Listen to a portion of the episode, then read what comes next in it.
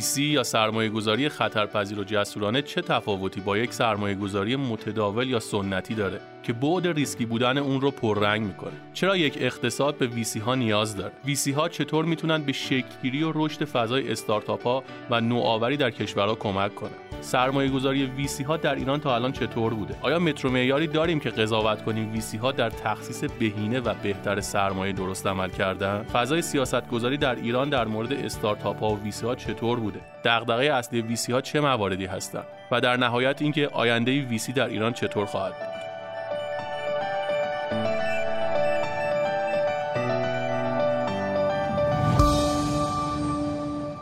سلام. به قسمت پنجم از فصل دوم فارکست اقتصادی و مالی خوش اومدید. من مهران بهنیا هستم و در این قسمت دو مهمان دارم که به کمکشون تلاش می‌کنیم موضوع venture capital یا VC ها رو باز کنیم. ترجمه مصطلح venture capital سرمایه گذاری خطرپذیر یا جسورانه هست که به فعالیت تأمین مالی ارائه سایر حمایت های مالی و غیرمالی از شرکت ها و کسب و کارهای نوپا یا استارتاپ ها اطلاق میشه. میهمانان من آقای دکتر مسعود طالبیان و آقای محمد رضا فرحی هستند. آقای محمد رضا فرحی از فعالان حوزه شناسایی، ارزشگذاری و تأمین مالی ایده ها و استارتاپ ها هستند و تجارب عملی ارزنده ای در حوزه سرمایه گذاری خطرپذیر دارند. خیلی خوشحالیم که دعوت ما رو برای حضور در این برنامه پذیرفتند. شما هنوز فرهنگ این که یک کارآفرین انسان بسیار موفقی است. انسانیه که فعالیتش مقدسه انسانیه که داره به افزایش خلق ثروت برای جامعه خلق ارزش کمک می‌کنه این رو حاکم نمی‌بینید. در نتیجه خیلی موقع می‌بینید موانعی گذاشته میشه که بعضا هم ناشی از ناآگاهیه.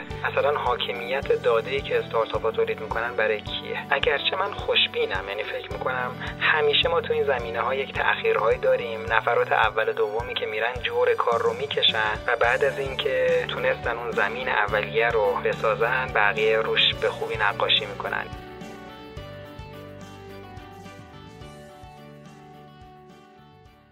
سلام می‌کنم خدمت مهمانان عزیز محمد رضا فرحی و مسعود طالبیان. محمد رضا جان با شما شروع می‌کنم. خوبه که در ابتدای بحث یک مقداری درباره مفاهیم صحبت کنیم. اینکه ما میگیم venture capital یا حالا فارسی سرمایه گذاری خطرپذیر یا جسورانه ترجمه می‌کنیم. چه تفاوتی بین این نوع از سرمایه گذاری و سایر سرمایه گذاری ها وجود داره؟ خب اساسا می‌دونیم که سرمایه گذاری ذاتا با ریسک همراهه. حالا چطور یک بخشی از این سرمایه گذاری ها رو جدا می‌کنیم و بهشون میگیم venture capital یا سرمایه گذاری های ریسکی؟ درسته. منم سلام عرض می‌کنم خدمت شما مهران جان و آقا مسعود عزیز و خوشحالم که خدمتتون هستم. واقعیت اینه که یه تفاوت های ماهوی وجود داره در سرمایه‌گذاری خطرپذیر که در مجموع ارزیده که یه اسم جداگونه به روش بذارن و یک دستبندی جداگونه بشه. همین که این شرکت ها اصطلاحا رو شرکت های نوب ها یا در واقع استارتاپ ها سرمایه گذاری می‌کنن. ما تعریف جامعی از استارتاپ نداریم که بگیم همه روش توافق دارن. اما فصل مشترک شاید ده ها تعریفی که وجود داره رشد پذیری بالاست. من رو کلمه پذیری تاکید دارم چون این با رشد بالا فرق داره. یعنی هزار و یک اما اگر وجود داره که مردم تو رو بپسندن ارزش پیشنهادی کسب و کار جذاب باشه و اگر ناگهان خواستند از تو استفاده کنند امکان رشد نمایی داشته باشی و درگیر گلوگاه های لوجستیکی عملیاتی و فیزیکی نشوی. بذار یه مثال برای شما بزنم. مثلا حساب کردن مردم که فیسبوک چند تا سرور داره. وزن سرور هم حساب کردن. خلاصش اینه که بعد از اتمام محاسبات هر کدوم از من و شما سه گرم سرور داریم در مرکز دیتا سنتر فیسبوک. در حالی که توییت بخواد به شما ماشین تحویل بده بین 500 600 کیلو تا 3 تن جنس باید به شما تحویل بده. پس اگر ناگهان معجزه‌ای بشه و فروش توییت دو برابر بشه توییت نمی‌تونه اینو هندل کنه. یک زنجیره وسیع از معدن بگیرید تا قطعات اولیه تا خطوط تولید تا نظام تأمین مالی خرید خودرو تا خدمات پس از فروش ممکنه 5 یا 10 سال طول بکشه. این رشد پذیری بالا دقیقاً معنا و مفهوم ریسکه. چون امکانش هست اما آیا در عمل محقق می شود؟ بستگی به شرایط بازار داره شرایط رقبا تکنولوژی های دیسراپتیو یا برهم زننده نظم بازار. به عبارت بهتر در یک کلام بخوام بگم شما بخواید کارخانه سیمان ایجاد کنید یه مسئله حل شده است در دنیا. سیرش مشخص افرادی که این کار رو بلدن انجام بدن مشخص مجوزهای مورد نیاز تعیین زمین زیرساختی که مورد نیاز هستش. بنابراین شما نمی توانید یک کارخونه سیمان بسازید که آروهایش تفاوت خیلی معناداری با کارخونه دیگه داشته باشه. اگر خیلی بدم عمل کنید احتمالا آرایتون خیلی پایین تر نخواهد بود. اما وقتی شما در مورد کسب و کارهای استارتاپی صحبت می‌کنید مثل این میمونه که شما می‌خواهید ساختمان چهار طبقه بسازید. ممکنه از دلش برج میلاد در بیاد از دلش یک قار بیارزش در بیاد که کسی حاضر نیست بره اونجا ساکن بشه. به واسطه همین ذاتی که دارن و ماهیت متفاوتی که دارن بهشون گفته میشه سرمایه‌گذاری های جسورانه جنبه مثبت قضیه رو می‌بینه یا سرمایه‌گذاری خطرپذیر که بیشتر نکات منفی و ریسکش در واقع تاکید داره. خیلی ممنونم. مسعود جان محمد رضا به یه واژه‌ای تاکید کرد به نام رشد یا حالا شاید بتونیم بگیم قابلیت رشد در استارتاپ ها این به چه عواملی بستگی داره و چرا این نوع سرمایه گذاری رو ریسکی می‌کنه؟ ببینید من فکر می‌کنم کلمه کلیدی همون بحث اینه که گلوگاه فیزیکی وجود داره یا نه. در واقع اگر ما تو صنایعی باشیم توی شرکت هایی باشیم که نوع سرویسی که میدن محدودیت اصلیش اون فیزیک مسئله نیست. موقع این امکان رشد خیلی زیادی رو ایجاد می‌کنه. الان شرکت های بزرگی که تو دنیا می‌شناسیم از این جنسن دیگه مثلا گوگل. گوگل یا فیسبوک که مثالش رو محمد رضا گفتش. حتی اونهایشون هم که درگیر یه سرویس فیزیکی هستند در واقع دارایی فیزیکی رو خودشون ندارند. در واقع در قالب یک پلتفرم دارند کسایی که دارایی رو دارند با کسایی که ندارند به همدیگه وصل می‌کنن.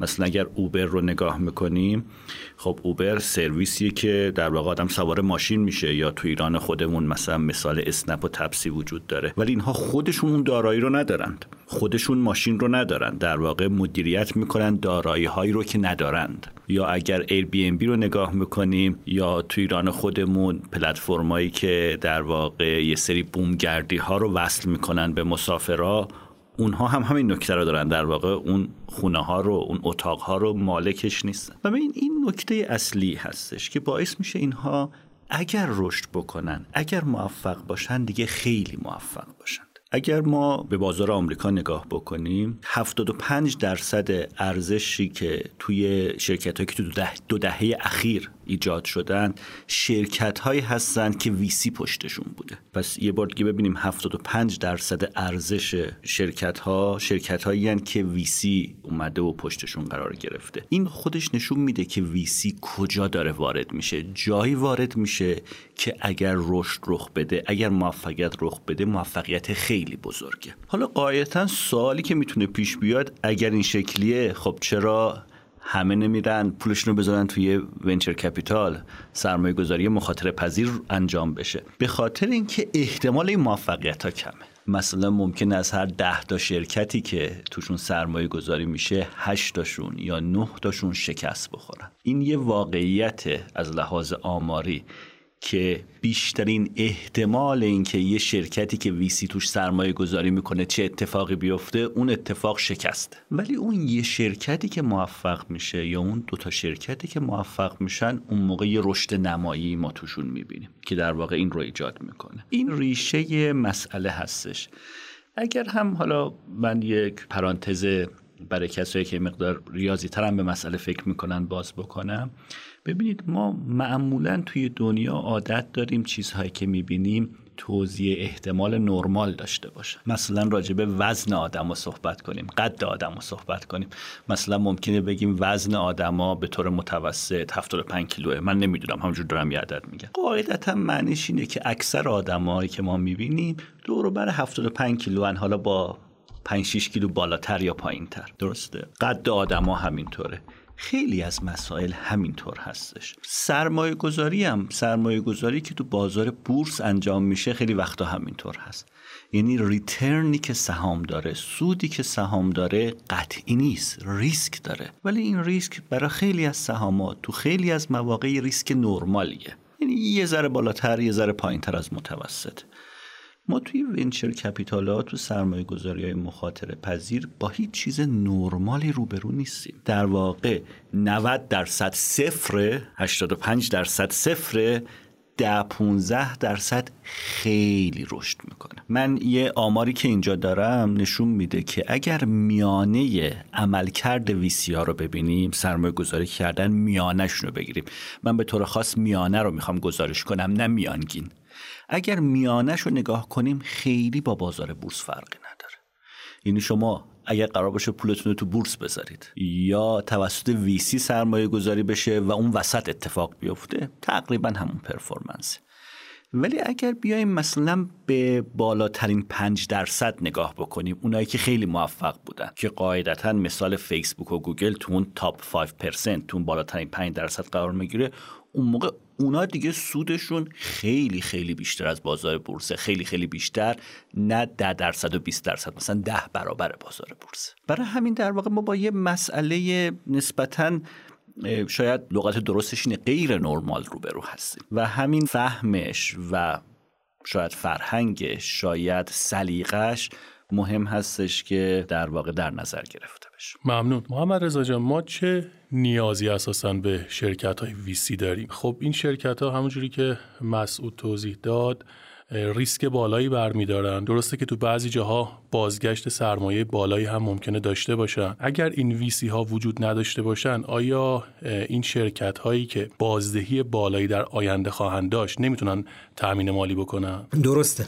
ببینین در واقع ویسی یا وجود سرمایه گذار خطرپذیر اگر به صورت درست و اصولی انجام بشه یک بازی برد برده. از جنبه استارتاپ برده به خاطر اینکه در غیر حضور ویسی ها در قیاب اینها ما با شکست بازار روبرو هستیم. شکست بازار به این معنی که یک فرایند عملیاتی هم در واقع کسب و کاری بالقوه سودده امکانش وجود داره اما از اون ور عرضه پول براش وجود نداره. چرا ممکنه عرضه پول وجود نداشته باشه؟ به خاطر اینکه اگر خود شما الان بیای پیش من و بگی من شخصا می‌خوام سرمایه گذاری کنم روی یک ستارتاپ من به شما توصیه می‌کنم اگر شما اون بیس هرم مازلوی زندگی رو ساختین. تو اون تیکه دست نزنید به اون پول برای سرمایه‌گذاری استارتاپ. فراتر از اونم هر چقدر دارید به عنوان شخص حد اکثر 5 درصد وارد این حوزه شما باید بکنید. چون وقتی شما روی یک مورد اینوست می‌کنید قانون اعداد بزرگ حاکم نخواهد بود. احتمال زیاد وجود داره هر چقدر هم دقت کنید صحت سنجی و راستی آزمایی کنید اون استارتاپ رو. باز هم گرفتار اون شکستی که مسعود با جزئیات بهش اشاره کرد شکست 80 90 درصدی بشوید. جالبه که از اون 10 15 درصدی هم که باقی میمونن عده از این شرکت ها SME میشن یعنی شرکت های با سایز کوچک یا متوسط. بنابراین موفقیت خیلی بالا شاید برای یکی دو درصدشون اتفاق میفته اما نکته کجاست؟ وقتی شما به عنوان یک نهاد یا به عنوان جمعی از سرمایه گذاران دور هم جمع میشین که به این افراد ما میگیم LP یا Limited Partner. و اون سرمایه رو در اختیار کسانی که تخصص سرمایه‌گذاری در اون حوزه دارن. می‌تونه آیتی و تی باشه می‌تونه دارویی باشه می‌تونه نانو تکنولوژی باشه می‌تونه بایوتکنولوژی باشه. قرار می‌دید یک اتحاد خیلی شیرین شکل می‌گیره. کسانی که پولی رو در اختیار دارن میدن به دست کسانی که اون پول رو ندارن. اما تخصص انتخاب استارتاپ مناسب و کم کردن ریسک. بنابراین یک ویسی مناسب یکی دو درصد استارتاپاش موفق نیستن. 5 درصد استارتاپاش موفقن. تعداد استارتاپ هایی که سایز متوسط میشن وارد بورس هم احیانا نمیشن تو این شرکت چنین ویسی 10 درصد نیست 20 درصد و میانگین بازده در واقع ویسی ها تو کشورهای مختلف متفاوته. اما اگه بخوایم یک در واقع حساب تقریبی به مخاطبین شما بدیم بین دو تا چهار برابر بازده بدون ریسک. حالا بدون ریسک وجود نداره ولی خب باید بگیم تقریبا بدون ریسک. مثلا اوراق قرضه دولتی رو در نظر بگیرید. نه اون حالا سودی که بانک میده یه پلاس روی اون می‌خوره. بین دو تا چهار برابر اون بازده میدن. بنابراین به عنوان یک فرد خوب نیست شرکت کنید. اگر این نهادها نباشن بازار استارتاپ ها دچار شکست بازار میشه چون هیچ فردی حاضر نیست. ولی وقتی تعدادشون زیاد میشه و یک صندوق روی چند ده تا استارتاپ سرمایه گذاری می‌کنه یا فرایندی که در دنیا مرسومه هم سرمایه گذاری co-investing شما کمتر deal بزرگی تو فضای استارتاپی تو دنیا می‌بینید که حداقل سه گاهی ده VC همزمان با هم نیان روی اون در واقع شرکت کنن. مثل یه مکانیزم بیمه میمونه. مثل توزیع ریسک میمونه. در نتیجه شما میانگینتون به بازده انتظاری اون بازار که دو تا چهار برابره نزدیک میشه. پس برای استارتاپ ها برده. با توضیحاتی که الان دادم معلوم شد برای سرمایه گذاران خطرپذیر برای اونها هم برده. چون چون وقتی شما درست انتخاب کنید شرکای استراتژیکی که پول رو دستشون می‌دید می‌تونید انتظار داشته باشید که بین دو تا چهار برابر و در کیس های استثنایی بیش از اون نسبت به نرخ سود بدون ریسک در واقع بازده داشته باشید. محمد رضا چند جا شما تو صحبتات اشاره کردی به ویسی های موفق یا ویسی هایی که کارشون درست انجام بدن. یا شرکت هایی که شرکاشون رو به درستی انتخاب بکنن. این درست عمل کردن چه عواملی نیاز داره؟ چه تخصص هایی چه مهارت هایی لازم داره که در یک ویسی باید وجود داشته باشه؟ بله. ببینید ویسی گری اگر حالا این کلمه درستی باشه به نظر من بسیار فرایند پیچیده ایه به چند دلیل. اولین قدم دیل سورسینگ یا پیدا کردن استارتاپ های و پروژه های مناسبه. پروژه مناسب رو پیدا کردن کار سختیه چرا؟ چون خیلی از این استارتاپ ها دم دست نیستن. خودشون رو در عرضه عمومی قرار نمیدن. ممکنه چند تا جوونن که گوشه دارن روی یک ابزار خیلی خوبی کار می‌کنن که تو آینده می‌تونه موفق باشه. بنابراین شما می‌توانید با شناسایی خودتون و کارهای مثل برندینگ برای اون ویسی بخشی رو جذب کنید. اما خودتون هم باید تو این بازار دائما فعال و بروز باشید که اینها رو شناسایی کنید. پس از این جنبه با بازار بورس و تابلو عمومی فرق داره. پس یعنی باید این ویسی ها بگردن دنبال پروژه ها یا افرادی که ایده دارن یا خلاقیت دارن و بخوان یک کسب و کاری راه بندازن. احسنت. به چه دلیل؟ به این دلیل که مهمتر از ایده تیمه. شما الان تشریف ببرید یک سرچ ساده بکنید. ببینید که در واقع پلتفرم های خبری مختلف 100 تا استارتاپ برتر سال 2021 رو لیست کردن. اون رو بخونید. می‌بینید 7 تاشون در ایران مطلقا مشابهش وجود نداره. پس شما نیم ساعت وقت می‌ذارید یه مقاله می‌خونید 7 تا ایده خوب دارید. ولی تیم خوبی هم شکل گرفته. آیا مهارت های این تیم 360 درجه است؟ آیا بازی استارتاپ رو موفق کردن رو بلد هستن؟ اینا همه مسائلیه که یک تیم پذیرش یک بخش پذیرش یک ویسی باید دائما وسط بازار باشه و نسبت به این موضوعات به روز باشه. پس هر ویسی یک بخش پذیرش یا حالا من اسمشو می‌ذارم رصد بازار باید داشته باشه. اون بخش های دیگه شامل چه حوزه‌ای میشه؟ بخش دومی میشه که فرض کنیم حالا ما اون استارتاپ رو دیدیم یا خودش اومد یا خودمون سراغش رفتیم یه سری فرایندهای قبل از قرارداد وجود داره.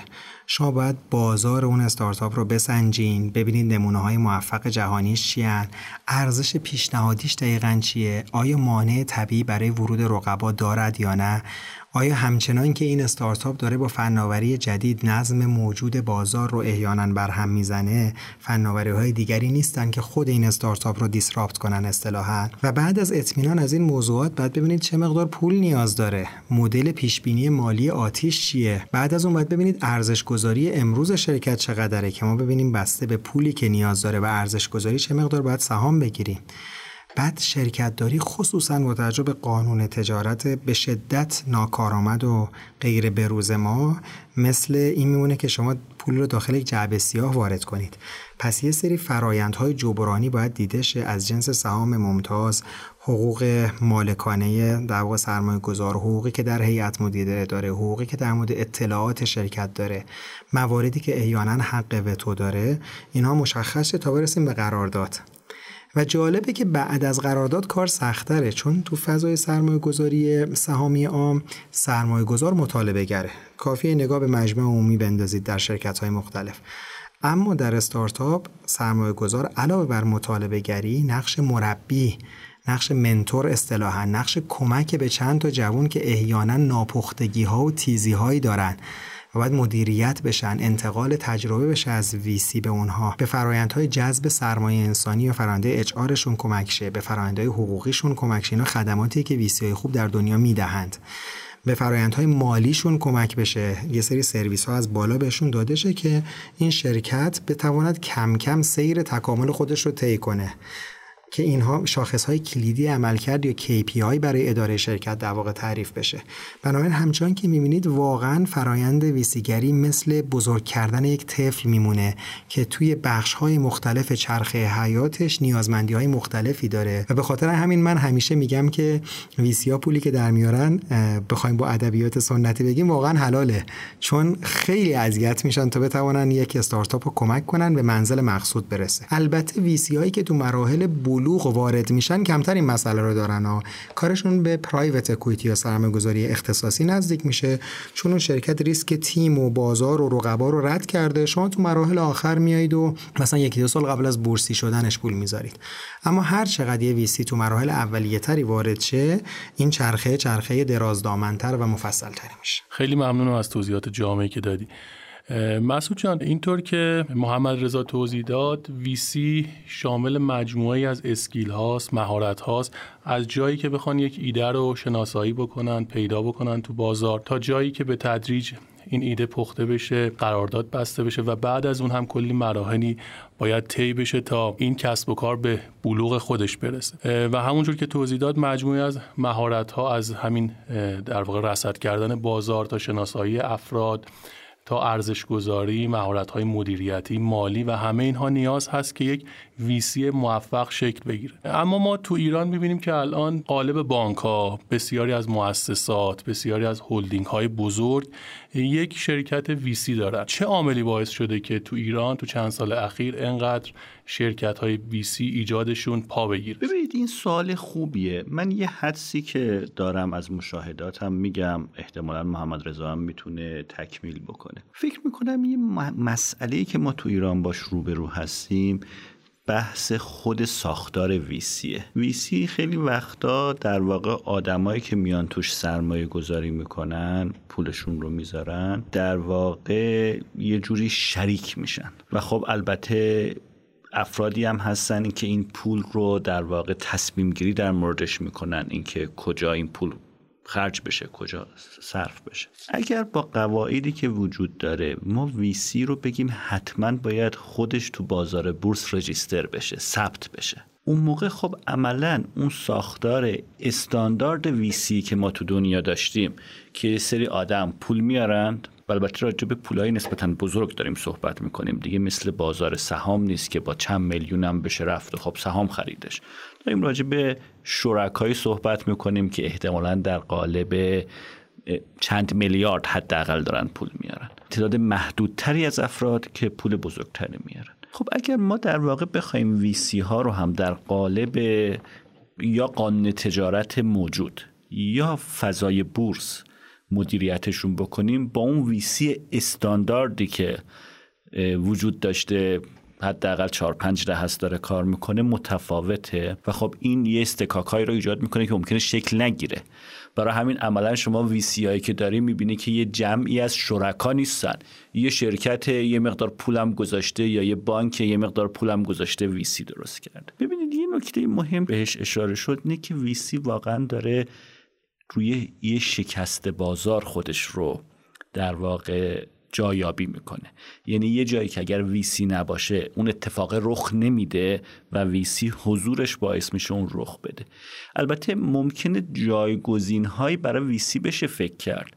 مثلا این چیزی که اواخر بیشترم رونق گرفته تحت عنوان crowdfunding یعنی یه استارتاپی که هست یه چند تا جوونی که هستن یه ایده دارن یه تیمی ساختن ایدهشون رو توی پلتفرمایی که وجود داره توضیح میدن. آدما آدمای معمولی پولای خوردتر بهشون میدن. حالا توی شرکتشون ممکنه شریک هم بشن یا به شکل وام باشه و اونا این در این برن جلو. واقعیتش اینه حداقل فهم من اینه که crowdfunding یه جوری جایگزین VC می‌تونه باشه. ولی نکتهش اینه crowdfunding مشکلی رو که در واقع داره اینه که VC داره کار نظارت روی شرکت رو هم انجام میده. این VC فقط پول نمیده. VC همونطور که آقای فرحی گفتن در واقع درگیر این میشه که علاوه بر پول یه سری از مهارت های مدیریتی و اون شبکه ای از افراد رو که داره هم منتقل بکنه. ولی خب تو crowdfunding شما این رو نخواهید داشتش همچنین در واقع شما تو crowdfunding بحث این رو داری که اون افرادی که میان و پول رو می‌ذارن درستی اون هزینه مدیریتی VC رو دیگه نخواهند پرداخت. ولی خیلی وقتا اون expertise و تخصص ندارند. برای همین ممکنه پول رو گذاشتن از طریق crowdfunding بیشتر شبیه شرکت توی قرعه کشی باشه که ممکنه برنده بشی و یه احتمال ممکن است برنده نشی. ولی VC در واقع هم موقع انتخاب اینکه کجا پول رو بذاره یه تخصصی داره فقط شانس نیست. اگرچه من فکر می‌کنم همچنان شانسی سهم خوبی داره ولی فقط شانس نیست. و هم بعد از اینکه قرارداد رو نوشت و پول رو گذاشت توی اینکه مسیر رو چجوری بره می‌تونه راهنمایی بکنه. ولی به هر حال من حالا که اینجور شد من این رو تاکید بکنم. اگر مخاطب ما داره راجع به سرمایه گذاری توی ویسی فکر می‌کنه اولا حواسش باشه داریم راجع به رقم های بزرگی صحبت می‌کنیم. یه موقعی راجع بازار مسکن ایران که صحبت میشه میگم این بازار سرمایه گذاری خوبیه ولی عیبش اینه که تو باید زیاد پول داشته باشی تا باش وارد بشی. نمیشه بگی من 100 میلیون دارم چیکار کنم برم چند متر زمین بخرم یا چند متر خونه بخرم. ویسی هم داریم راجع به یه همچین بازاری صحبت کنیم این اولا. و ثانیا بازاری که خیلی توش ریسک بزرگتر از سهام و این هاست و همونطور که توضیح داده شد واقعا پیشنهاد نمیشه که بیش از 5 درصد 10 درصد آدم وارد بکنه. تازه به شرط اینکه اون چیزای اولیه رو آدم تامین کرده باشه. این طبیعتا هیچکس خونش رو نباید بفروشه وارد این قضیه بشه. خیلی هم عالی. در ادامه صحبت هایی که مسعود عزیز اشاره کردن و به واقع بیس موضوع رو کامل توضیح دادن من یه یکی دو تا نکته تکمیلی بهش اضافه کنم. اینکه ببینید خب سی وی سی ها یا سرمایه گذاران خطرپذیر شرکتی که در واقع برای شرکت خودشون زیر مجموعه ایجاد می‌کنن همه جا دنیا وجود داره. اما چرا صندوق های سرمایه‌گذاری جسورانه بزرگ در ایران شکل نمی‌گیره؟ به نظر من دلیلش همون معضلیه که جواب شاید بسیاری از سوالات اقتصادی اونم انحصاره. شما به تجربیات موفق در دنیا که نگاه کنید می‌بینید که مثلا ما در سال 1958 در امریکا یک قانونی رو داشتیم به اسم Small Business Investment Act. که شبیه تسهیلات حمایتی که به شرکت های دانش بنیان در کشور خودمون داده میشه. یک کوچولو فضای ونچر اینوستمنت رو در امریکا شکل میده. تقریبا 60 سال قبل 70 سال قبل. ولی 20 سال بعد یک در واقع اتفاقی میفته. وزارت کار امریکا به شرکت های سرمایه گذاری بازنشستگی اجازه میده که مبلغ کمی از سرمایه دارایی در اختیارشون و تحت گردششون رو وارد فضای سرمایه گذاری جسورانه کنن مثلا فرض کنید بین دو تا 5 درصد. و ما می‌بینیم که یک رشد عجیبی در سرمایه گذاری استارتاپی در امریکا اتفاق میفته که ریشه و زیرساخت مالی ایجاد شدن سیلیکان ولی در واقع همون قضیه بود. چرا اون اتفاق افتاد و در اینجا نمی‌تونه بیفته؟ به خاطر یک دلیل ساده. ما عملا بازیگران متعددی برای حوزه بازنشستگی در کشورمون نداریم. باید ده ها پلیر یا حداقل هفتش بازیگر داشته باشیم. رقابت طبیعی بینشون شکل بگیره. یا مثلا در مورد بانک ها ساختار اکثر بانک های ما علیرغم که در ظاهر دولتی نیستن اما در باطن دولتی یا لاقل خصولتی هستن. بنابراین وقتی شما نگرانی ندارید مدیران بین این شرکت های دولتی و بین این بانک ها چرخشی هستند و اصلا این سوال مهم پیش میاد که پس تضاد منافع کجا رفت؟ که من امسال مدیرعامل این بانکم این بیمم سال بعد مدیرعامل شرکت رقیبش. مفهومی مثل سرمایه گذاری جسورانه که بخشی از پول عظیمی که در اختیار دارن رو به سمت هدایت کنن به نظر من در زمره کالاهای لوکس. طبقه بندی میشه. و این میشه که شما می‌بینید بسیاری از این استارتاپ ها به مراحل بالغانه ای رسیدن که سرمایه های عظیمی الان نیاز دارن و این سرمایه ها می‌تونه بازده خوبی داشته باشه تو چک سایز های چند صد میلیارد تومانی اما بازار دچار قحطی سرمایه هستش. خیلی ممنون. محمد رضا در خصوص سرمایه گذاری های ویسی در ایران می‌تونیم قضاوتی بکنیم که چقدر موفق بودن چقدر تا الان تونستن که استارتاپ های موفقی رو راه بندازن. اساسا سرمایه گذاری ویسی تا الان چطور بوده تو ایران؟ خیلی قضاوت تو این زمینه سخته. به دلیل فقدان آمار. به دلیل کم بودن تعداد سرمایه‌گذاران خطرپذیری که سرمایه‌گذاری های زیادی داشتن.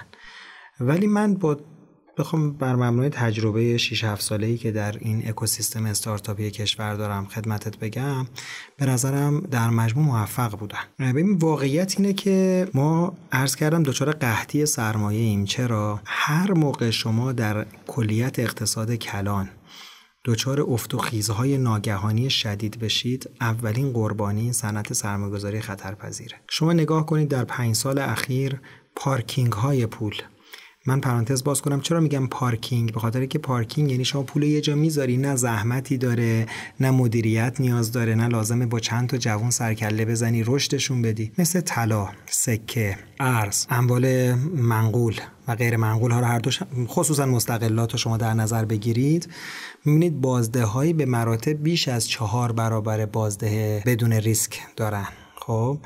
در حالی که ما میگیم یک ویسی موفق ویسی که چهار برابر دو تا چهار برابر داشته باشه دیگه. خب پس چه کاری شما وارد این فضا بشید؟ پول اونجا پارک می‌کنید آربیتراژ می‌گیرید از اون شرایط بازار بهره مند میشید و اینها. این باعث شده که مقدار دچار قحطی سرمایه بشیم. شما نگاه کنید در سال 2021 حدوداً 250 میلیارد دلار بعد از یک مشکلاتی که به خاطر کووید 19 بود سال 2021 دوباره افزایش داشتیم و 250 میلیارد دلار سرمایه‌گذاری جسورانه در دنیا صورت گرفته.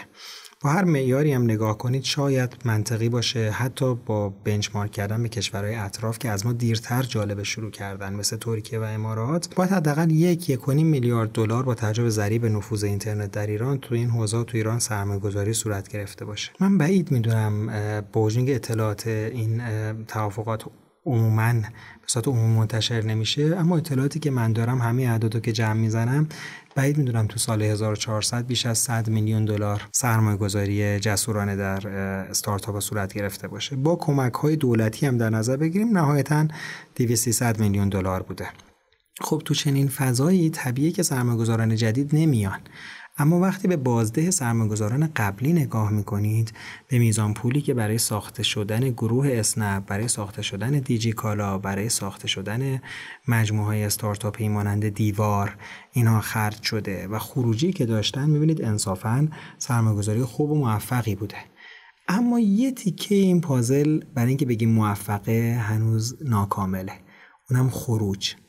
یعنی هیچ کدوم این سرمایه گذاری نقد شونده نبوده. وقتی ما میگیم موفق بر مبنای ارزش گذاری که با بنچمارک کردن اینها به بازار بورس می‌بینیم میگیم خب این شرکت ماشاءالله خوب داره درآمد ایجاد می‌کنه نسبت پولی که توش ریخته شده.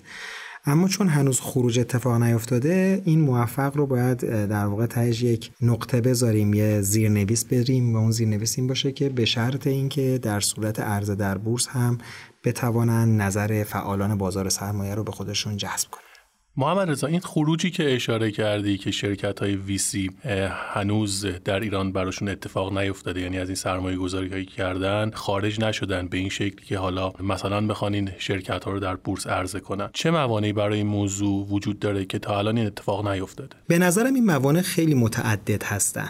من اگه بخوام به مهمترین هاش اشاره کنم شاید در صدرش بتونیم اشاره کنیم به مشکلات قانونی خلاهای قانونی. شما مشاهده بفرمایید در مورد شرکت های سهامیام یک فرایند ساده این شرکت ها مثل افزایش سرمایه مثل در واقع فرایندهای مربوط به ثبت امور ثبتی امور قانونی شرکت. مسائلی که به در واقع لایه های کسب و کاری بر نمیگرده عملیات اداری سنگین و طولانی مدتی رو داره. بعضا بین 6 ماه تا یک سال. و این با چابکی که در ذات استارتاپ هستش خیلی سازگار نیستش. دلیلش هم اینه که اینا مبتنی است بر قانون تجارت مبتنی است بر قانون بازار سرمایه که تو این زمینه به نظر من حتما نیازمند به روزرسانی جدی هستش. مسئله بعدی که تو این زمینه وجود داره به نظرم یک مقداری تنگ نظری هستش. شما هنوز فرهنگ این که یک کارآفرین انسان بسیار موفقی است انسانیه که فعالیتش مقدسه انسانیه که داره به افزایش خلق ثروت برای جامعه خلق ارزش کمک می‌کنه. این رو حاکم نمی‌بینید. در نتیجه خیلی موقع می‌بینید موانعی گذاشته میشه که بعضا هم ناشی از ناآگاهیه. مثلا حاکمیت داده که استارتاپ ها تولید می‌کنن برای کیه؟ مسائل امنیتی پدافند غیر عامل مسائل اینطوری هم میاد مطرح میشه و بنابراین برای خیلی این گنگه چون اولین بار دیگه. تو الان ما شرکت های سیمانی و پتروشیمی رو در بورس می‌دیدیم خودرویی رو می‌دیدیم بانک و بیمه رو می‌دیدیم. حالا قرار یه شرکتی به اسم تپسی که یک دونه خودرو هم در اختیار نداره و هیچ مالکیت کالای فیزیکی و در اختیار نداره دارایی فیزیکی نداره وارد بورس بشود. به اسم دارایی های نامشهود به اسم مثلا فرض بفرمایید که مخارج انتقالی. اینها مسائلیه که برای بازار سرمایه ما جدیده. در نتیجه باعث میشه نهاد ناظر یه مقدار تو این زمین ها محتاط و دست به عمل کنه. اگرچه من خوشبینم یعنی فکر می‌کنم همیشه ما تو این زمینه ها یک تأخیرهایی داریم. نفرات اول دومی که میرن جور کار رو می‌کشن و بعد از اینکه تونستن اون زمین اولیه رو بسازن بقیه روش به خوبی نقاشی می‌کنن. یه ضرب المثل عربی هست میگه ثبت الارض ثم منقش اگه می‌خوای نقاشی کنی اول زمین رو حسابی محکم کن. و بار محکم کردن زمین معمولا رو دوش اولیا میفته از این جمعه من همواره در جمع های مختلف میگم دوست دارم تو پادکست شما نام ببرم از دوست. خیلی خوبم میلاد منشیپور هم بنیانگذار و مدیر عامل تپسی.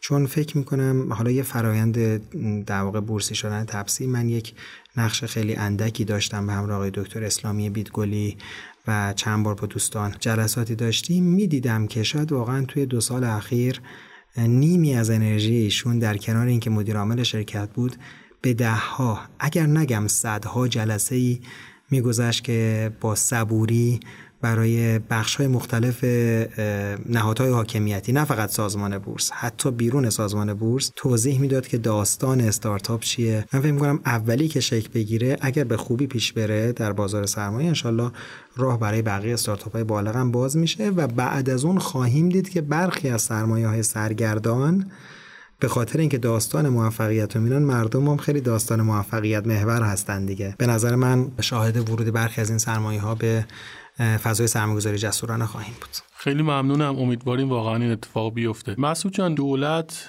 یا سیاست گذار خب می‌تونه تو این فرایند خیلی تحصیلات ایجاد بکنه موانع رو برداره و اینها. اما فارغ از این نقشی که دولت در سیاست گذاری می‌تونه داشته باشه می‌تونه یک نقش مستقیم هم متقبل بشه برای راه اندازی استارتاپ ها حالا به لحاظ تامین مالی یا کمک هایی که می‌تونه بکنه. ما تو سالهای گذشته صندوق شکوفایی و نوآوری رو داشتیم که به این موضوع کمک هایی کرده یا بعضی از نهادهای حاکمیتی دیگه. به نظرت چقدر اساسا لازمه یا حتی مفید درسته که دولت بخواد این نقش رو بگیره؟ ببینید بذارید چند تا مسئله رو که می‌دونیم کنار هم بذاریم ببینیم ازش چی می‌تونیم استخراج بکنیم. یه چیزی که می‌دونیم اینه که ویسی فقط پول نمیاره. شاید بعضی وقتا مهمتر از پول. یا حداقل به اندازه پول اهمیت پیدا می‌کنه اون در واقع تخصصی که در کسب و کار داره. اون شبکه‌ای که از افراد رو می‌شناسه و در واقع مرتبط می‌کنه به عنوان مشتری به عنوان تأمین کننده اون در واقع منتورینگ و کوچینگی که نسبت به افراد تیم داره اون رو هم داره با خودش میاره. بنابراین اگر شما یه جایی توی دولت درست کرده گفتی یه پولی هستش هر کس میخوادش بیاد مثلا یه فرمی رو پر کنه بهش بدیم. خب عملا این تیکه رو خیلی دیگه نداری. یعنی فقط یه پولی رو دادی. پس این یه مسئله هستش. تجربه ای که توی دنیا هستش خب خیلی از کشورها دوست دارن که این فضا رو ایجاد بکنن. حالا ممکنه توی آمریکا که ما به عنوان نمونه می‌بینیم خیلی این طبیعی رخ داده باشه. یعنی در واقع خود بازار دیده یک خلایی وجود داره و این رو ایجاد کرده. ولی تو کشورهایی که جدیدتر هستن خب خیلی وقتا حکومت و دولت هم نقش داشتن. فکر می‌کنم یه مثال خوبش هنگ کنگه که در واقع این فضا رو ایجاد کرده. وقتی می‌بینیم این فضا رو چجوری ایجاد کرده اتفاقا می‌بینیم با پول دادن ایجاد نکرده. با پول دادن نمیشه فضا رو ایجاد کردش. درسته پول مهمه اصله. ولی وقتی دولت مهمتر این هست که دولت بتونه اون محیطی که مناسب هستش ایجاد بکنه. حالا وقتی میگیم محیطی که مناسبه مثلا یه آن بحثای مهمی که سمت حکومت قرار می‌گیره بحثای حقوقی و قانونی هستش. مثلا اگر ما داریم راجب رابطه ویسی با استارتاپ صحبت می‌کنیم خب این سهم گرفتن یا مثلا در قالب بدهی که در صورتی که وام دهنده بخواد می‌تونه تبدیل به سهام بشه خب اینها یه زیرساخت حقوقی احتیاج داره. وقتی اون زیر ساخت حقوقی باشه دیگه دولت لازم نیست یه پولی رو ورداره و به شکل اداری بخواد توضیح بکنه. برای همین شاید اگر فکر بکنیم که آقا اگر مثلا الان قرار نمی‌دونم کارآفرینی و دانش بنیان و اینها بهش رونق انجام بشه در واقع این قضایایی که فقط از دولت برمیاد دیگه نمی‌تونیم بگیم آقا یه مجموعه یه تیمی بیان راجبه قوانین مثلا عوضش بکنن. خب اینا مهمتر هستش. ما بازم در مورد بحث قوانین داریم صحبت می‌کنیم همین که اگر یه نفری داره یه کالایی رو تولید می‌کنه اون license ی که می‌گیره این اعتبارش چه شکلی باشه؟ ارتباط بین بعضا مراکز پژوهشی دانشگاه و ویسیا و استارتاپ ها از جهت بحثای حقوقی مربوط به گرفتن در واقع انحصار یه مسئله اگر روش کار کردن و چه شکلی باشه. اینا بعضا مهمتر می‌تونه باشه. من یه تشبیهی که شنیدم و به نظرم جالب هست اینه که پول مهمه مثل غذا. ولی خب کی باید غذا رو آورد؟ باید میز و چید قاشق چنگال و بشخاب و اینا گذاشت بعدش غذا رو آورد. اگر شما اونا رو نشیده باشی غذا رو بیاری اتفاق خاصی نمیفته خلی غذا ممکن حروم بشه حروم هدر بشه. فکر می‌کنم توی این قضیه باید به این مسئله توجه داشت و البته کیس های موفقی هم کشورهایی که تونستن موفق در واقع حکومت این کار رو انجام بده. میشه مطالعه کرد که من یه نمونش رو که دیدم که تونسته همچین کاری بکنه و اتفاقا با پول پاشی نبوده بلکه با ساختن اون محیط بوده. خدمتتون عرض کردم. محمد رضا جان همونجور که شما توضیح دادی به نظر میاد یک مشکل نقدینگی برای تامین مالی استارتاپ ها. وجود داره و اساسا مشکل تامین مالی یک مشکل عام هست برای بیزینس های ایرانی کسب و کارهای ایرانی. اما به طور ویژه تامین مالی استارتاپ ها خب یک مسئله جدیه. اما از یک طرف دیگه می‌بینیم که یک ویسی هستن که وجه نقد دارن اما قادر نیستن که این رو سرمایه گذاری بکنن و در واقع اون جایگاه مناسبش رو برای سرمایه گذاری پیدا بکنن. مشکل از کجاست؟ شاید ما ریشه مشکل رو بتونیم تو همون قحطی سرمایه ببینیم. یعنی من به ویسیا حق میدم که تو انتخاب پروژه ها یا استارتاپ ها یه مقداری الان دچار مشکل باشن. شاید در سال گذشته مجموعا 7 یا 8 مورد از استارتاپ ها رو من برای ویسیا ارزش گذاری کردم. به چند تا دیل که یکی دو تاشون دیلای بزرگی بودن در وسط دیل بودم و می‌دیدم که چطور ویسی دغدغه اینو داره که این استارتاپ استارتاپ مناسبیه و در بسیاری از موارد پاسخی بود که نه استارتاپ مناسبی نیست. ولی از اون باید ببینیم چرا استارتاپ های خوب شکل نگرفتن. به خاطر اینکه شما وقتی می‌تونید انتظار داشته باشید سرمایه انسانی با کیفیت کشور به یک سمت سرازیر بشه که تو اون سمت مزیت اقتصادی ایجاد کرده باشید و داستانهای موفقیت فراگیر نه در حد یه دونه لاقل چندین تا وجود داشته باشه. وقتی که من عرض کردم خدمتتون که هیچ فرایند خروج موفقی هنوز در کشور شکل نگرفته. ابر شرکت های بزرگ نیستن که بیان بعضی از این شرکت های استارتاپی با سایز متوسط رو به صورت کامل بخرن در فرایندی که معروف به ادغام و تملیک یا M&A و بازار سرمایه ما منظورم شرکت های بورسی هم و رگولاتور اون در واقع زمینه هم هنوز صد درصد آماده نیست و انتباق خودش رو با این شرایط نشون نداده. تو چنین شرایطی برای بسیاری ممکنه کارآفرینی به مفهوم گرفتاری تلقی بشه و گزینه سوم باشه بعد از مهاجرت یا کارمندی برای یک شرکت بزرگ. و این برای یک اقتصاد آفت در اقتصادهایی که اقتصادهای سالمتری هستند همه نمیرن کارآفرین بشن. چون کارآفرینی همه جای دنیا گرفتاری داره. من همیشه میگم یک کارآفرین باید دچار سادومازوخیسم مزمن باشه.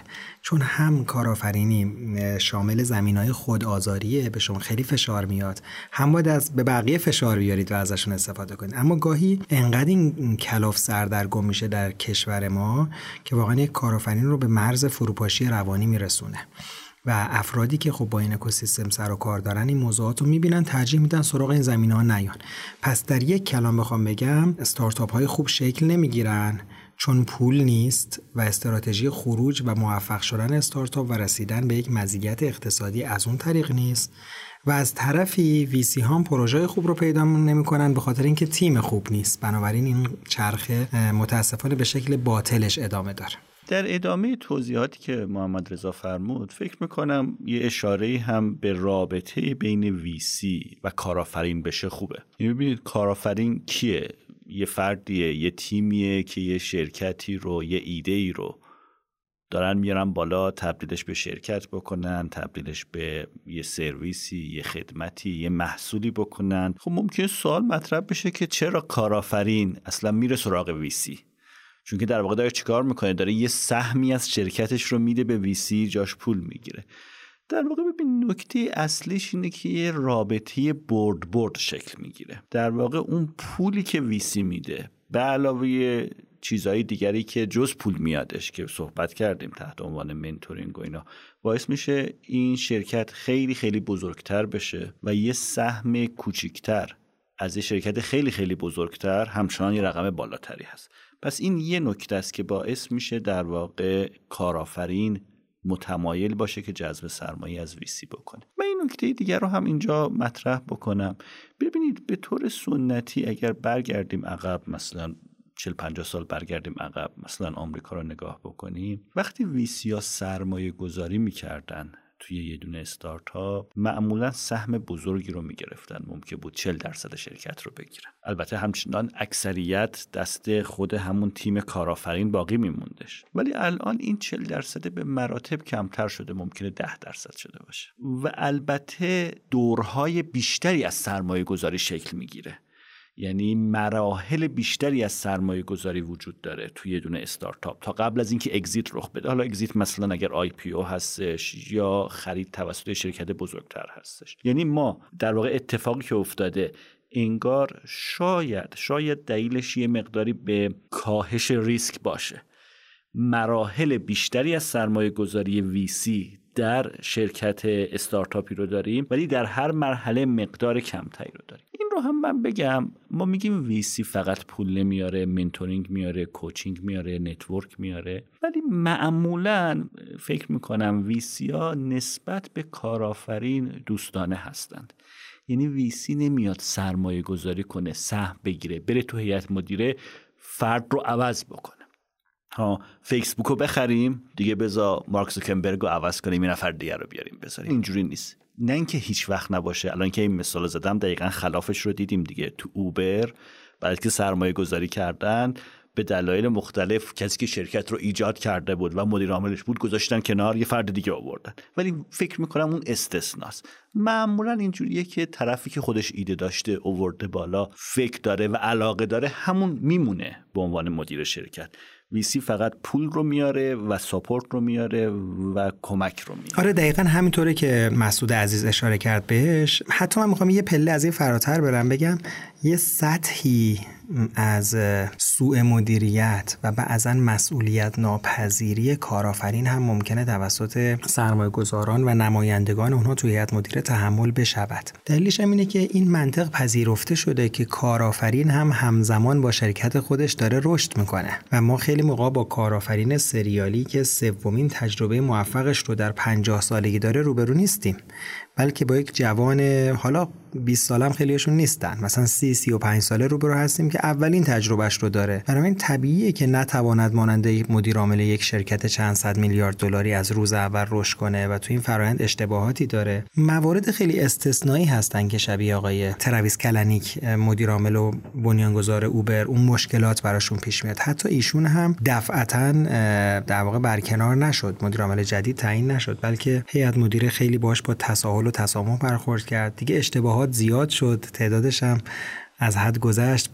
برخیاش هم رسانه‌ای شد. به وجهه شرکت ضربه زد. و خب می‌دونید در فرهنگ غرب خیلی موقع افراد استعفا میدن که وجهه کلیت اون سیستم سیاسی یا شرکت یا نهاد از بین نرود. و در این راستا بود که این اتفاق افتاد. خیلی ممنونم. به عنوان اختتامیه بحث به نظرم خوبه در خصوص آینده ویسی در ایران صحبت کنیم. در این مورد هم به نظرم خوبه از سه زاویه به موضوع نگاه بکنیم. یکی موضوع تحریم یکی موضوع نیروی کار ماهری که شرکت ها نیاز دارن و یکی هم نوسانات اقتصاد کلان. به نظرم اگه عملکرد ویسی ها رو از این سه زاویه بخوایم نگاه بکنیم یا برایند این سه موضوع رو بر عملکرد ویسی ها در گذشته ببینیم شاید بتونیم تصویر خوبی از آینده اونها هم بسازیم. در خصوص اثرات تحریم چند تا نگاه متفاوت وجود داره. از یک طرف این بحث هست که خب شرکت های خارجی در ایران حضور ندارن. این فرصتی رو برای business های ایرانی کسب و کارهای ایرانی ایجاد می‌کنه که با استفاده از ایده اون کسب و کارها یک business ی رو در ایران ایجاد بکنه. اما از طرف دیگه خب تحریم می‌تونه خیلی اثرات منفی از نظر تامین مالی سرمایه گذاری برای شرکت ها داشته باشه برای فضای کلی اقتصاد ایران داشته باشه. در خصوص نیروی کار هم محمد رضا اشاره کرد که VC اساسا یک زنجیره ای از مهارت هاست از مهارت های مالی اقتصادی سرمایه گذاری مدیریتی و حتی روانشناختی که بخوان با یک سری جوونی که ایده دارن کار بکنن و بتونن اون ایده رو به بازگشت سرمایه گذاری و بازگشت اقتصادی برسونن. از طرف دیگه هم نوسانات اقتصاد کلانه که خب این هم اثرات خیلی زیادی بر اساسا فضای کلی سرمایه گذاری در ایران و به خصوص ویسی ها و استارتاپ ها داشته. به نظرم خیلی خوبه که از این سه تا زاویه یک نگاهی به عملکرد ویسی ها داشته باشیم و بتونیم یک تصویری از آنچه که در آینده برای ویسی ها در ایران اتفاق خواهد افتاد بسازیم. ببینید این سه بودی که گفتید احتمالا میشه جداگونه سرشون صحبت کرد. هر کدوم ممکنه اثرات متفاوتی داشته باشه و در مجموع مکمل یا جایگزین هم باشن. ببینید برای اینکه فضای ویسی شکل بگیره و در واقع از اون طرف در واقع فضای کارآفرینی شکل بگیره که ویسی ها بتونن بیان و سرمایه گذاری کنن به نظر می‌رسه چند تا فاکتور مهمه. یکیش اینه که خب یه نیروی کار توانایی باشه.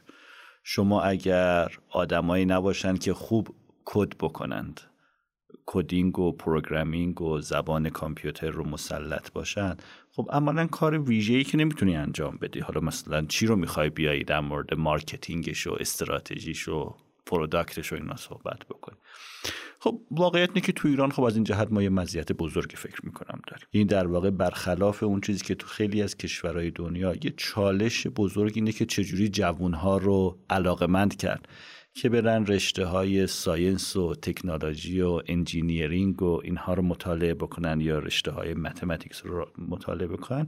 ما تو ایران از این جهت به نظر مثل شرایطمون بهتره اگرچه تو سالهای اخیر یه روندهایی مشاهده شده که کمتر مثلا توی کنکور به سمت این رشته ها رفتیم رفتند جوانترها ولی همچنان شرایط فکر می‌کنم از این جهت خوبی هستش. مسعود جان ببخشید این فرایند مهاجرت رو برای این نیروهای کار ماهر یک مخاطره برای ویسی ها نمی‌بینی؟ خب چرا؟ در واقع داستان مهاجرت نیروی کار ماهر رو با انگیزه و اهل کوشش و تلاش که خب یه مخاطره هست مخاطره فقط هم برای ویسی ها نیست ممکنه بگیم برای کل مملکت یه مخاطره است و یک تبسنج می‌تونه باشه یعنی خیلی وقتا ما می‌بینیم یه بیماری تب داره خب می‌فهمیم یه مشکلی وجود داره. خب اگر توی کشوری هم شما ببینی به طور خیلی در واقع روتین به طور رایج نیروهای جوان که باید تلاش بکنن کوشش بکنن آدمای توانایی دارن میرن خب می‌فهمیم یه مشکلی وجود داره. بعد فکر کنیم مشکل چجوری حل بکنی.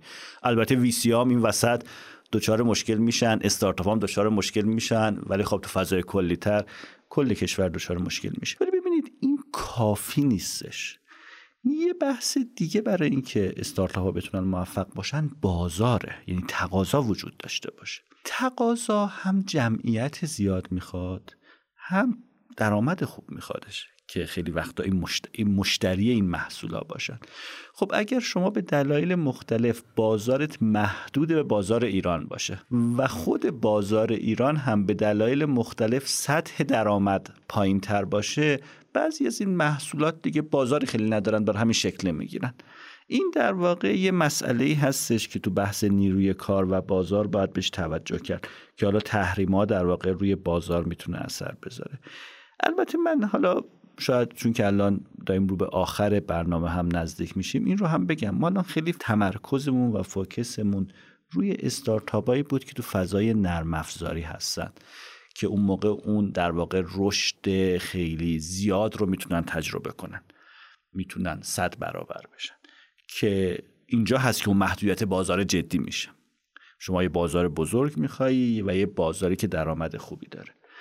ولی اگر در واقع به استارتاپ هایی توجه بشه که اتفاقا تو مسائل یه مقداری سختتر هستن نه مسائل نرم افزاری. مثلا تو فضای کشاورزی دارن کار می‌کنن. یا تو فضای مهندسی کار می‌کنن. اون موقع توی این استارتاپ ها شما اونجور رشدها رو احتمالا نخواهید دید. اگر موفق باشند هم اونجور رشدها رو نخواهید دید شبیه همون مثال تویوتایی که ابتدای بحث مطرح شد. ولی اون موقع اتفاقا به همین دلیل ممکنه اینجا خیلی هم فضای ویسیا نباشه.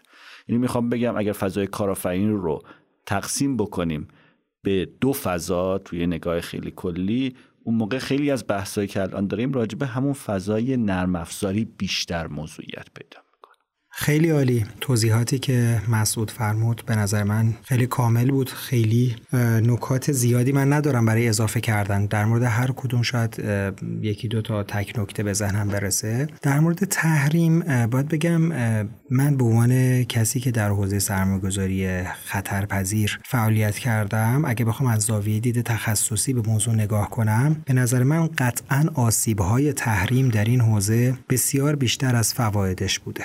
به نظر من این نگاه تنگ نظرانه و غلطیه. نگاه سطح پایینیه که فرض کنیم به خاطر بسته شدن مرزهای کشور چند تا جوان کارآفرین تونستن استارتاپی رو را بندازن سرویسی رو بالا بیارن که در فقدان رقابت رقیب خارجی موفق شده. به احتمال بسیار زیاد تمامی این جوان ها موفق تر می بودند اگر این تحریم ها وجود نداشت می‌تونستن سرویس خودشون رو در کشورهای دیگر عرضه کنن یا در کشورمون با سرمایه گذار بین المللی رو برو بودن. می‌تونستن بسیاری از زیرساخت هایی که خودشون مجبورن ایجاد کنن رو از زیرساخت های مرسوم در سطح بین المللی استفاده کنن بدون اینکه نیاز باشه به انواع و اقسام ترفندها برای دور زدنش در واقع دست بزنن. در مجموع برای همه در واقع بهتر می‌شد و به نظر من این آدرس غلط دادنه که فرض کنیم که این باعث میشه که لاقل تو حوزه کاری خودم عرض می‌کنم که باعث تقویت محصولات داخلی میشه. من فکر نمی کنم که تو این حوزه اینطوری باشه. در مورد سرمایه انسانی دقیقا به همون دلیل تحریم ما تو این حوزه الان مشکلات زیادی داریم. بعد از کووید 19 یعنی دو, دو تا اتفاق توی چند سال اخیر در ایران افتاد. یکی اینکه نرخ برابری دلار و ریال به شدت تفاوت پیدا کرد و با تقریبا هفت برابر شدن نرخ ارز و از اونور با پدید اومدن در واقع همهگیری کووید 19 شما می‌بینید که بسیاری از شرکت های موفق خصوصا در برلین خصوصا در آمستردام در این دو شهر بیشتر از شهرهای دیگه که هاب های استارتاپی اروپا شدن اخیرا و گوی سبقت رو از لندن و پاریس رو بودن. می‌بینید که سیر عظیمی از جوانان ایرانی که برنامه نویسان مسلطی هستند خصوصا اونایی که با تکنولوژی روز کار می‌کنن جذب استخدام در این شرکت ها میشن. ایشون به صورت فیزیکی مهاجرت می‌کنن و عده شاید بیشتریشون در داخل ایران به صورت ریموت کار می‌کنن پدیده که قبلا مرسوم نبود. و من این رو هم در محیط کار چه در بیمه بازار که خودم مدیر عاملشم چه در شرکت های دیگری که من به عنوان مشاوری عضو هیئت مدیر مؤثر هستم این بحران رو می‌بینم و چه در محیط دانشگاه؟ الان من پنج سال چهار سال هستش که برای گرایش مالی دانشکده مدیریت دانشگاه شریف با همکاری و هماهنگی خود آقای دکتر طالبیان که الان افتخار داریم خدمتشون هستیم یه درس سرمایه‌گذاری جسورانه ارائه می‌کنم و از پاییز مشابه این درس برای دانشجویان کارشناسی برقم ارائه میشه و من همواره اول ترم یه بررسی می‌کنم که اینا می‌خوان وارد کدوم سکتور بشن. و می‌تونم به شما بگم که تعداد شاید درصد گفتم خیلی جذاب نباشه مقدار نگران کننده است. اما درصد اونهایشون که این موضوع اشاره می‌کنن که قصد مهاجرت دارن در اسرع وقت در این 4 5 سال تقریبا سه برابر شده. و این باعث میشه که ما ببینیم کم کم این اکوسیستم به زبان عامیانه کچل میشه. یعنی خیلی از اون سرمایه انسانی فاخر چون مبتنی بر سرمایه فیزیکی که نیست مبتنی بر سرمایه انسانیه. شما سرمایه انسانی بگیرید عملا چیزی نخواهد داشت. و لذا باز دقیقا به همین دلایل به نظر من کلیت اقتصاد به شدت روش موثره. چون وقتی شما در سطح اقتصاد کلان دچار تلاطمات و بالا پایین و عدم امکان پیش بینی باشین کسی نمیاد روی سرمایه‌گذاری جسورانه قبار بکنه. چون بازی سرمایه‌گذاری خطرپذیر بازی ثباته. بازی پیش بینی پذیریه پیش بینی پذیری کلیت اقتصاد. چون خود سرمایه‌گذاری خطرپذیر انقدر پیش بینی ناپذیر هست که شما اگر در یک اقتصاد شدیداً متلاطم بخواید وارد این فضا بشید از شدت ریسک تصمیم می‌گیرید که وارد این فضا نشید محمد رضا این سه تا بودی که من گفتم شاید یه مقداری نیمه خالی لیوان رو نشون می‌داد. اگه بخوای برامون از نیمه پر لیوان بگی آینده ویسی رو چطور می‌بینی تو ایران؟ مهران جان اول به من اجازه بده در مورد اینکه آیا واقعا نصف هست یا نه قضاوت نکنم. بخش پر لیوان رو در موردش صحبت کنیم. من تیکه ای که بسیار بهش امیدوار هستم عرضه اولیه استارتاپ ها هست. چرا؟ چون ما یک مسئله فرهنگی که در کشورمون داریم چیزی که حالا بهش میگن وینر بایاس. یا در واقع می‌تونم بگم در سوگیری شناختی این همانسازی. شما می‌بینید یک نفر موفق شده نمی‌دونید پشتش چه داستانهای شکستی برای رقباش اتفاق افتاده. و افراد تصمیم می‌گیرن وارد اون حوزه شما می‌بینید یک زمانی ساخت و ساز رونق می‌گیره به شدت افزایش پیدا می‌کنه. بعد صنعت غذا و فسفود رستوران بعد می‌بینید ناگهان به اون سمت سرمایه حرکت می‌کنه. همین اتفاق برای بازار بورس ما هم در دو سال قبل افتاد. من امیدوارم ارز اولیه های استارتاپی موفقی در افق یک یا دو سال آینده داشته باشیم که تعداد بیشتری از افراد رو تشویق کنه که به صورت LP یا همون لیمیتد پارتنر وارد این فضا بشن. این به نظر من در فقدان سرمایه خارجی یگانه راه کمک به استارتاپ های ایرانی که الان خیلیاشون هم دیگه از مرحله اولیه رشد کردن پولایی که برای رسیدن به سرمنزل مقصود نیاز دارن پولای کمی نیست. خیلی ممنونم از مسعود و محمد رضای عزیز بابت توضیحات خیلی خوبشون. همونطوری که صحبت کردیم فعالیت یک ویسی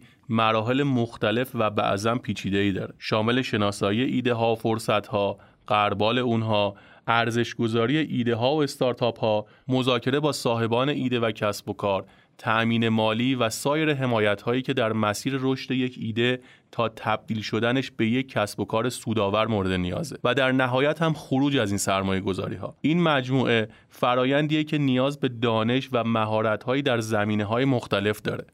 چرا که احتمال شکست در این نوع سرمایه گذاری ها زیاده و درصد کمی از اونها تبدیل به یک شرکتی میشن که بتونن سهم از بازار مناسبی بگیرن و سوداوری پایداری ایجاد بکنن بنابراین ویسی موفقه که بتونه با در کنار هم قرار دادن این تخصص ها به شکلی درست درصد موفقیت سرمایه گذاری هاش رو نسبت به رقباش افزایش بده. در مورد فعالیت ویسی ها در ایران هم بحث کردیم و محمد رضا با ذکر مثال های مختلف از چالش ها و فرصت های ویسی ها در ایران برامون گفت. شاید یکی از مهمترین نکاتی که در این مورد اشاره شد داشتن یک یا چند تجربه موفق برای خروج ویسی ها از سرمایه گذاریشونه به این معنی که وقتی یک سرمایه گذاری به بلوغ خودش رسید ویسی ها باید بتونن با واگذاری اون کسب و کار به سایر سرمایه گذاران سود خودشون رو محقق بکنن. به سایر سرمایه گذارانی که ریسک پذیری کمتری دارن و به دنبال سرمایه گذاری در یک کسب و کار بالغ با چشمانداز سوداوری روشن هستند بعد از این خروج یا واگذاری که سوداوری ویسی ها محقق میشه. بنابراین تجربه چند واگذاری موفق در این زمینه می‌تونه یک دوره جدید از فعالیت ویسی ها در ایران ایجاد کنه و همچنین می‌تونه امیدی باشه بر فائق اومدن اونها بر بخشی از چالش های اقتصادی، قانونی، رگولاتوری، تحریم و سایر مواردی که بر سر راه سرمایه گذاری در ایران به طور عام و سرمایه گذاری خطرپذیر به صورت خاص وجود داره. خیلی ممنونم که تا این لحظه ما رو همراهی کردید. فارکست اقتصادی و مالی با برنامه ریزی و حمایت شرکت مشاور مدیریت رهنمان در استدیو دانشگو تولید میشه. ما رو می‌تونید در پلتفرم های Castbox، Google Podcast، Apple Podcast و سایر پلتفرم های پادگیر دیگه بشنوید. خیلی ممنونم از همراهیتون و روزهای خوب و خوش برای همه شما عزیزان آرزومندم. بدرود.